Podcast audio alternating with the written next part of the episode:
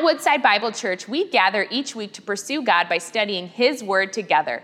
Today, we invite you to tune into our current series, Built for More Church Beyond the Weekend, where we will see what the Psalms teaches us about how life is enriched when we live and serve in community with our church family.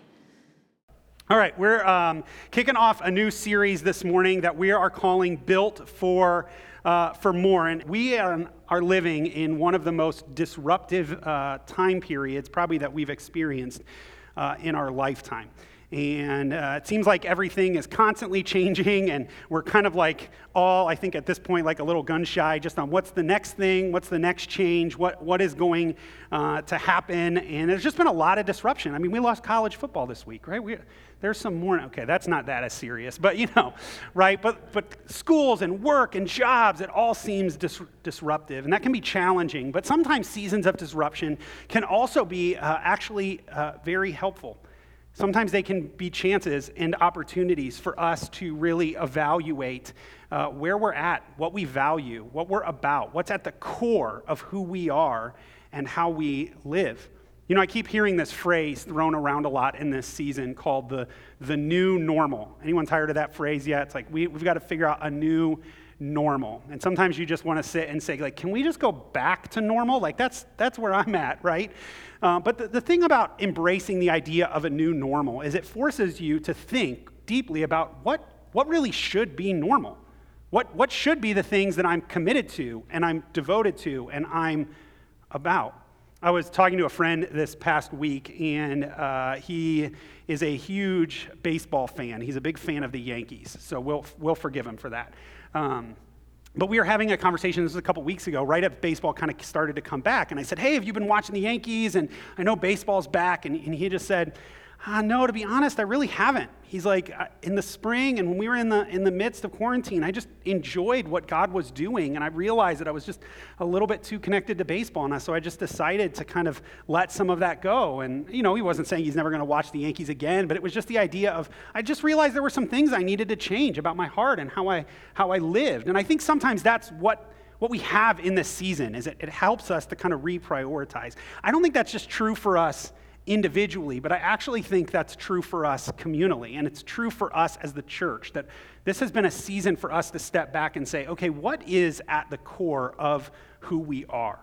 And, and how are we supposed, and what are we supposed to be engaging as the church? A lot of our programs and rhythms and groups and different things that we have become accustomed to suddenly are disrupted or in a, an entirely different way. And it, it can be disorienting, but I think it can also force us to ask the question okay, but what is at the at the root. How, how are we supposed to go about engaging this thing? Even here at Woodside, we are continuing to kind of lean into some of those core rhythms that we think the scripture points us towards in how we are meant to be the church. And really, in these series that we've been engaging, both this past one and the one we're about to enter into, we really wanted to get at the heart of some of those rhythms. And when you, when you look at the earliest church, they really engaged in kind of two rhythms, two core things that they engaged for how they lived as the people of God and people who were following the way of Jesus. They gathered together in worship, and then they scattered into homes and did life and care for one another. In fact, if you go to Acts 2:42, the first description of the first church in Jerusalem, that's exactly what it says. It says that day by day they were gathering in the temple and then breaking bread in each other's homes.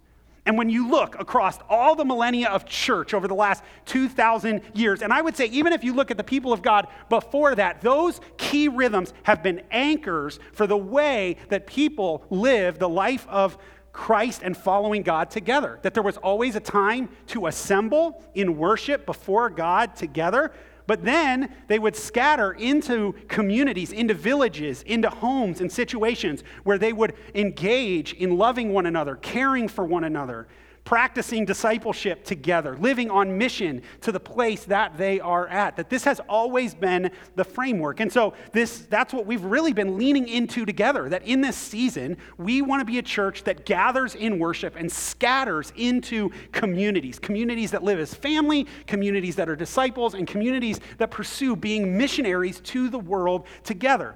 And so the last four weeks, we spent time really thinking together about what should mark our times when we gather together. That's why we called our series Assembly Required. And we looked at what it means to gather, to engage God's word and confession, and to sing together, and, and, and all the things that God calls us to do when we come together like this.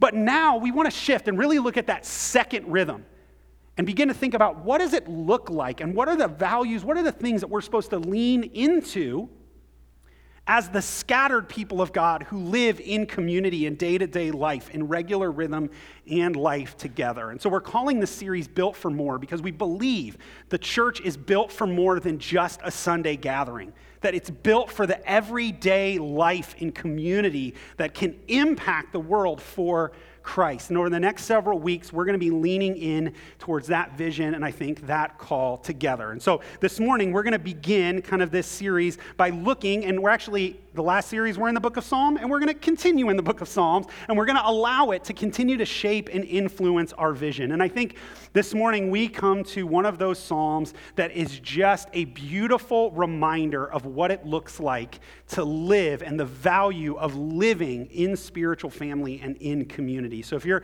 not there already, I'd invite you to turn to Psalm 133. I'm going to read the whole passage for us, it's only three verses, and then we'll kind of jump in and unpack it together. This is Psalm 133, a song of ascents of David. Behold, how good and pleasant it is when brothers dwell in unity.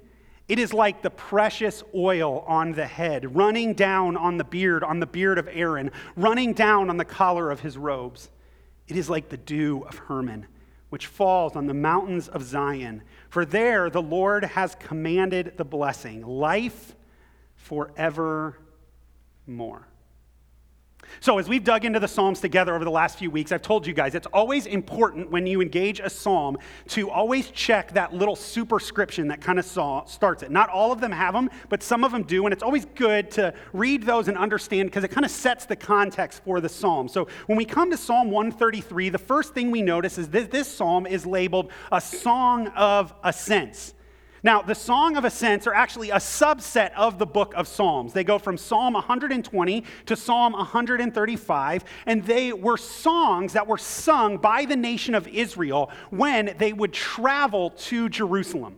If you were an ancient Israelite, you were called by the Torah to travel to Jerusalem three times a year, to make a pilgrimage to the city, the holy city where the temple was, in order to worship God. You would go on Passover and Pentecost and the Feast of Booths.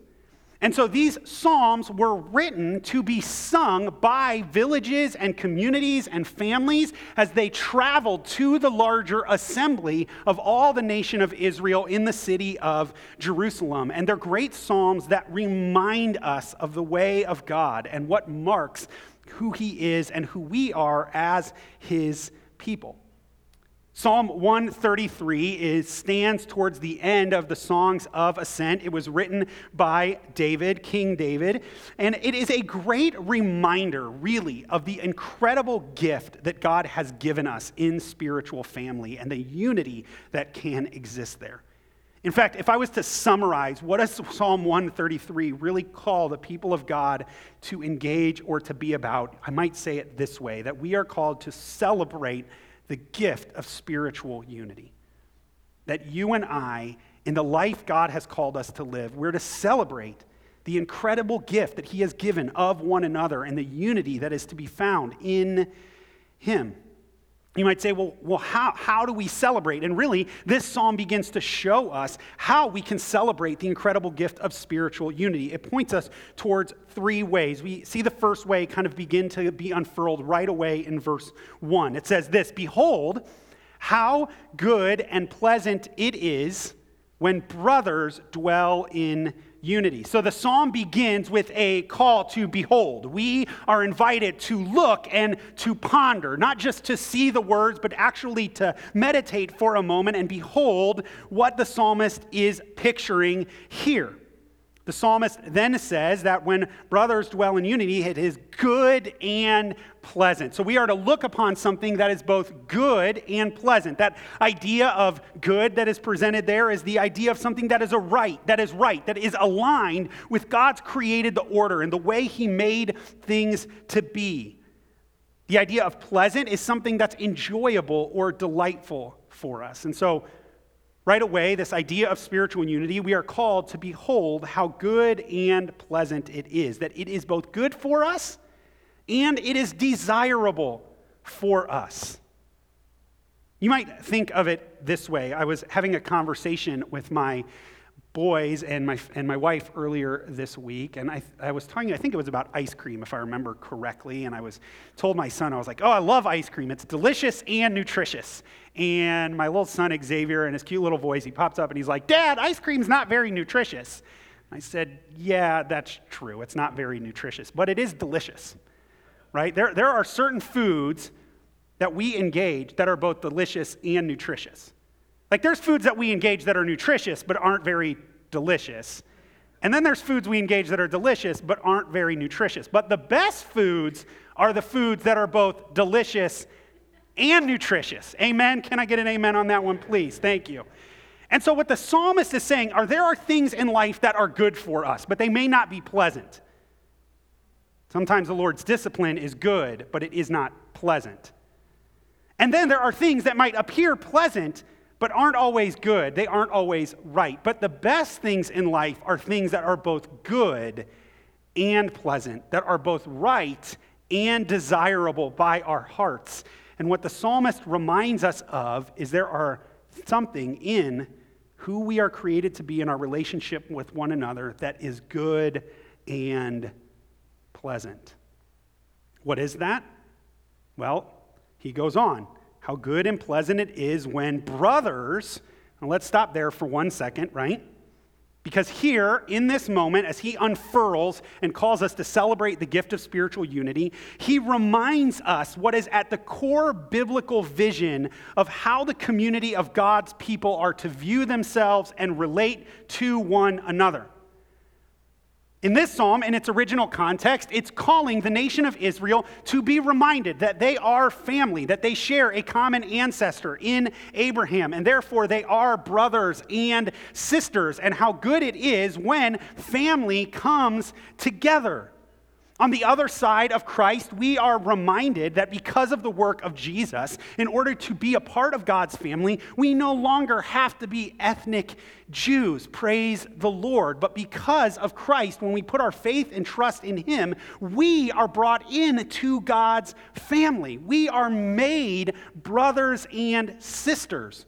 But what we see consistently throughout the scriptures is that the primary way that God describes his people is that they are a family together. And that is how they are meant to relate as brothers and sisters. This is why the Apostle Paul, when he would write to his disciple Timothy in 1 Timothy and give him instructions on how to lead the church, he says, Don't rebuke an older man harshly, but but treat him as a father, treat older women as mothers, treat younger men as brothers, and treat younger women as sisters in purity. The reminder from Paul and what we see in this text is that the primary way that we are called to relate in Christ is as family. As the church, we are spiritual and so, really, the first thing that we need to recognize in the way that we celebrate the gift of spiritual family is that we are called to come into God's family because it is good and it is pleasant.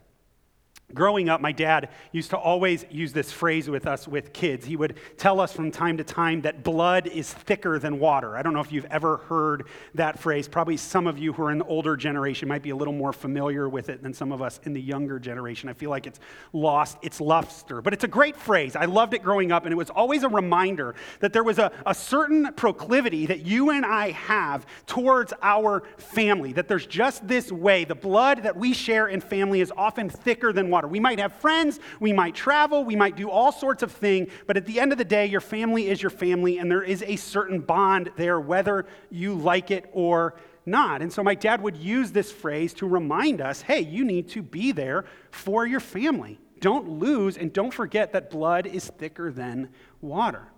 Well, that phrase is not only true for our physical families, it's even more so true for us as spiritual families because the truth that we see reminded time and time again in Scripture is that when you and I trust in Christ, we are covered by His blood. Our sins are forgiven because of His sacrifice on the cross, and we then are adopted into God's family where literally the Spirit of God is in us and we are united in Christ one another. In many ways, we need to be reminded that Christ's blood is even thicker than water and that it binds us together. And therefore, we are called to hold a certain priority to our spiritual family, to our brothers and sisters, because we are united in Christ.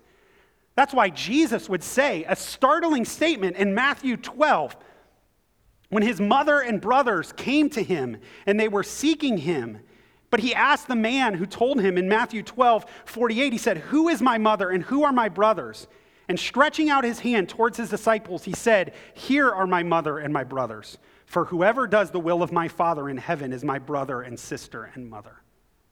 You see, when you come to trust in Christ, your very notion of family is reoriented and recapitulated. You have a new family, and your brothers and sisters are those that are in Christ, and they are meant to be a priority. And the psalm reminds us of that right from the beginning that we are meant to be a spiritual family. I think it's good for us to ask this question at this point Are you part of God's family? Have you put your faith and trust in Jesus Christ, asking for him to forgive you of his sins by the cross in which he shed his blood and granting you new life because of his resurrection from the dead? If not, why not? Because when you do that, you get to join the greatest family that there is.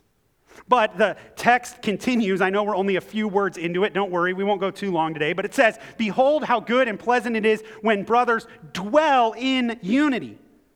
It's not only enough that we are spiritual family, we are then called to live that reality out, to dwell in unity. So not only do we come into the family, but we are called to come with harmony.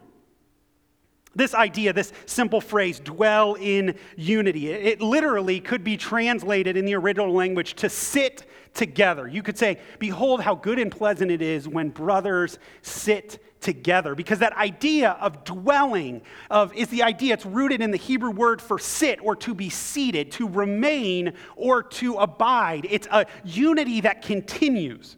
How many know it's easy to stand together but it's not always easy to sit together? Those are very different realities. And we are called to sit to dwell to remain together in unity in togetherness in one accord in harmony you see, the call of what we are called to in our spiritual family is to remain and abide together, where we share not only our Savior, we share our hearts and our lives with one another. You know, I think it's important for us to remember that when it comes to the spiritual family that we have, unity is a huge deal. In fact, it's a huge deal for Jesus. If you look at John 17, Jesus actually prays in his final prayer before he goes to the cross about you and I. And you know what he prays for? One of the things he prays for is he prays for our unity.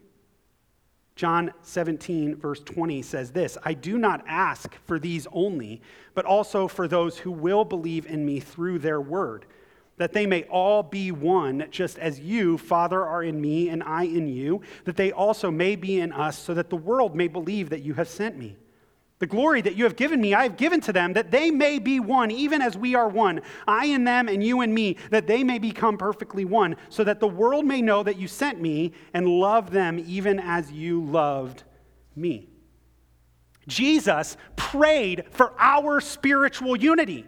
He prayed that we would be one, that we would live and do what the psalm is calling us to do and what is so good and pleasant for us. And it's so much so that he prays for our unity because he says that the world, as they would see us in unity, would be reminded of the unity that Jesus has with the Father. You see, unity is important because it portrays the greater spiritual reality that exists within the God that we worship. Don't forget that we worship a God who is three in one, who is a unity of persons, a unity that is community. We sang about it earlier, even as we opened up our service. God is a community of persons that function as one God in unity. And when his people live in spiritual unity, they reflect the nature of God and display what he is like to the world around us. Unity is important, and we are called to pursue it. But the sad reality is, often our lived unity does not always display our spiritual unity. Though we are one in Christ, sometimes it takes practice to actually live that out and to actually live as one. When we adopted our daughter, she was 17 at the time, and she came with her uh, son, Troy, and joined our family. And from the moment that we kind of made the decision and then we went to the magistrate and we did all the things to bring her into our home, we were at that point a family. But learning to live as a family was quite a different journey. We came from different backgrounds. There was a disruption in our family, a disruption in her experience and family. And it took time for us to really learn what it meant to live as a unified family together. Even now, it still takes time and work for us to figure out some of those things. It doesn't change the reality that we are family, but we are called to pursue living out that unity together. You are united in Christ. That is true. When you trust in Him, you are. But you are then called to live that unity out and to make it a priority, to live with, in harmony with your brothers and sisters. And it's why the psalm says that it's good and pleasant when brothers, when spiritual family dwell in unity, when they pursue it and they live it out and they remain in it. I fear at times that the church has lost its impact in our society because we do not exist as a unified family. That we have let the cultural mores and influences infect us so bad that we do not prioritize our spiritual family, we do not prioritize spiritual unity over the other ways that we divide ourselves within our society, and nation. And because of that, we lose at times our witness. I will be honest with you that I am afraid for the next three months for the church, not just our church, but the church global, because it's election season, and we all know how much we enjoy election season. But what I fear in election season is that we let our politics influence the way we see spiritual family and the way that we pursue unity with one another. And I have seen it, not in this election or just the previous one. I see it every time it comes around within the church. I'll simply ask you this question. Maybe this is a good test for us. If I told you I was voting for a certain candidate, how would that affect the way that you viewed me as your brother or the way you viewed my spirituality? If I said I was voting for Joe Biden, would that affect the way you thought of me and how I followed Jesus? If I said I was voting for Donald Trump, would that change it? If I told you I wasn't voting at all, how would you react?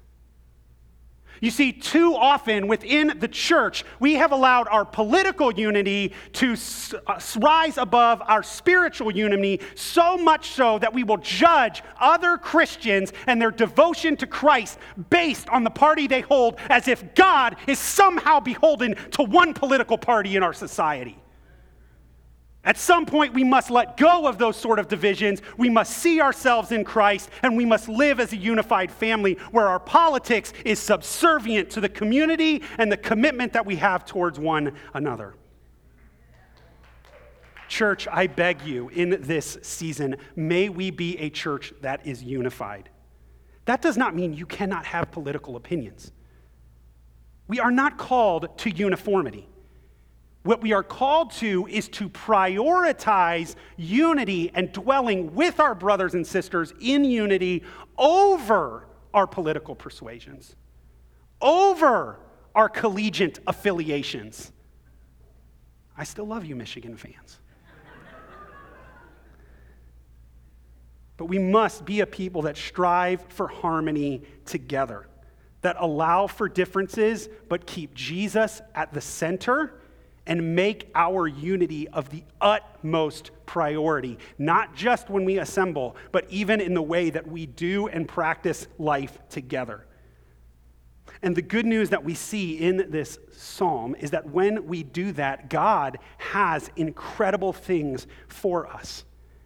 The psalmist ends with two beautiful metaphors that remind us of why it is so good and pleasant to live and dwell with our brothers and sisters in spiritual unity. Look at verse 2. It says, It is like the precious oil on the head, running down on the beard, on the beard of Aaron, running down on the collar of his robes. It is like the dew of Hermon, which falls on the mountains of Zion, for there the Lord has commanded the blessing, life forevermore. The psalmist says, when we dwell together in unity with our brothers and sisters, there's two incredible things, and he uses two images to capture what comes. The first, he says, it's like those that are anointed with precious oil on their head. The image that he takes is from Exodus 29, where God first anoints the high priest Aaron for the nation of Israel. And it was commanded that oil would be made and it would be poured over his head. And the oil was a symbol of God's presence and God's blessing and God's spirit that would be upon him. What the psalmist says is when we dwell together in unity, we begin to experience the blessing, the presence of God, the anointing over us. Not only do we experience in part, we experience it in excess. That we have, that's why he describes it as running down the beard, running down onto the collar of his robes. That where brothers and sisters dwell in unity, the Spirit of God works in incredible and powerful ways. God's Spirit never works amongst a community that is discorded or broken. It works among those that walk together in unity, and it experiences the blessing and anointing of the presence of God and His Spirit. The second thing that we see is it not only brings that, it also brings refreshment from God. The second image that he uses is of Mount Hermon, which was a mountain in the northern part of Israel at the time. Today it's in modern day Syria. It's one of the highest mountains in the regions. In fact, two thirds of it is covered by snow. Most of the, or two thirds of the year, it is covered by snow at its peak. It's one of the areas in which flows into the Jordan River. And so it constantly experiences a heavy dew and it's flourishing and lifelike. He contrasts Mount Hermon with Mount Zion, which is in Jerusalem, which is not quite as saturated or as lush. And what he says is that when we dwell in unity, it is as if the dew of Mount Hermon falls on Mount Zion of Jerusalem. That there is refreshment, life, and health that takes place when God's people dwell together. And so it's a reminder not only is it good, it's pleasant. When we dwell together in unity, we experience the presence and anointing of God. We experience the refreshment that comes from being with our brothers and sisters. God's vision for his church and the way we do life together, we would do it in such a way, such a unified way, that we would experience his presence when we experience one another, that we would experience refreshment when we experience one another. But do you know what the key is to experiencing that refreshment? Because listen, you and I, we are desperate for it. We, even now, because of this pandemic, even prior to the pandemic, we live in a world that is continually isolating, that is continual individualistic, and our hearts cry for community. It cries for the refreshment that comes with other people. You felt this, right? When we came out of quarantine and the first time you saw another person face to face, it was like your heart leapt inside you, right? We're wired for other people. We desire it. But what's the key to experiencing it? Well, you find it right there in verse 1 when you dwell in unity. Listen, listen. Not when you just like dip your toe in unity. Not, not when you just kind of show up and check the box for unity. You see, that, that, that isn't what, what leads to the sort of anointing and the sort of refreshment that comes from other people. It's the dwelling, it's the remaining, it's the commitment to Christ and his people. If you think you will experience the sort of refreshing community in life groups by just showing up once a week and checking a box and not devoting yourselves to one another, you are fooling yourself. You will not experience the genuine community that God has for you by not making it a priority in your life. Community is not something that it can be programmed. It is something that must be lived and committed to. And it's why around here we do and are continuing to do and push us towards a deeper vision for our life groups. I don't want to have a place in church where we just show up, check a box, hey, how are you, have some pleasantries. Because that doesn't bring refreshment. That doesn't bring the sort of presence that we need from one another in this time and season. That's why we want to pursue a vision that says, how do we do life together? How do we dwell and remain with one another? How do we prioritize and commit to one another? And friends, I've seen this. I have lived this. I have been in places with brothers and sisters where we've shared and been committed to one another, and I've seen the refreshment. I've seen the anointing that comes in those moments. You might have experienced it too. What my heart is, is that we all might be able to experience it that we all might have that sort of community, that we all might experience the anointing and refreshment of the Lord. And so, my call for us to do today is to be a church that is committed to dwelling together in unity. You see, that's how we celebrate the gift that God has given. We live it out and we do it. And I pray that's what we do. Let me pray for us now.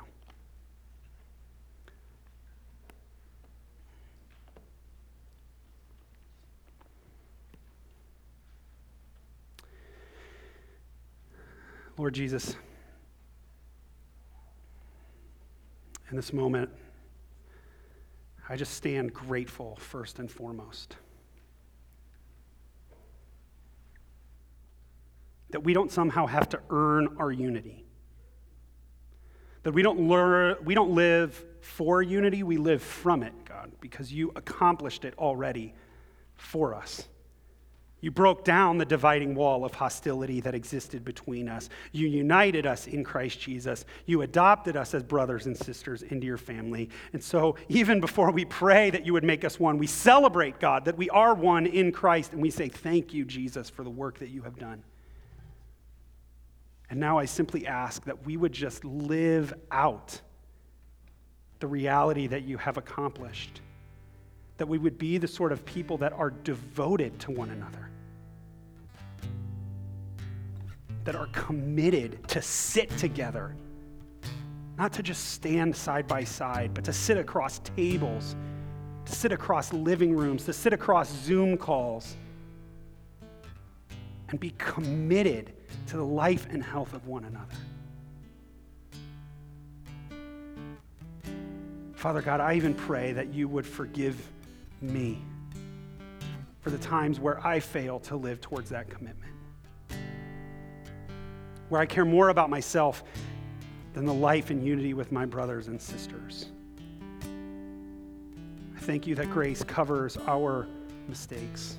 And it refreshes us and provides us new opportunities. And so I pray, even for our church family this week, would you provide new opportunities for us to dwell in unity? Where there is division, would you bring healing and reconciliation. Where there's isolation or disconnect, would you bring connection? Where we've lost some of our devotion, would you renew it within us? I pray even now as we sing, would you, just in this moment, unite our hearts around Christ? Let us taste the reality of the spiritual unity that we have in Him as we worship you together. Move now, we pray. In your name, amen. Thank you for joining us as we study God's Word together. We would love to hear how God is moving in your heart and get you connected into the Woodside Bible Church family. Head over to woodsidebible.org/connect to introduce yourself to us today.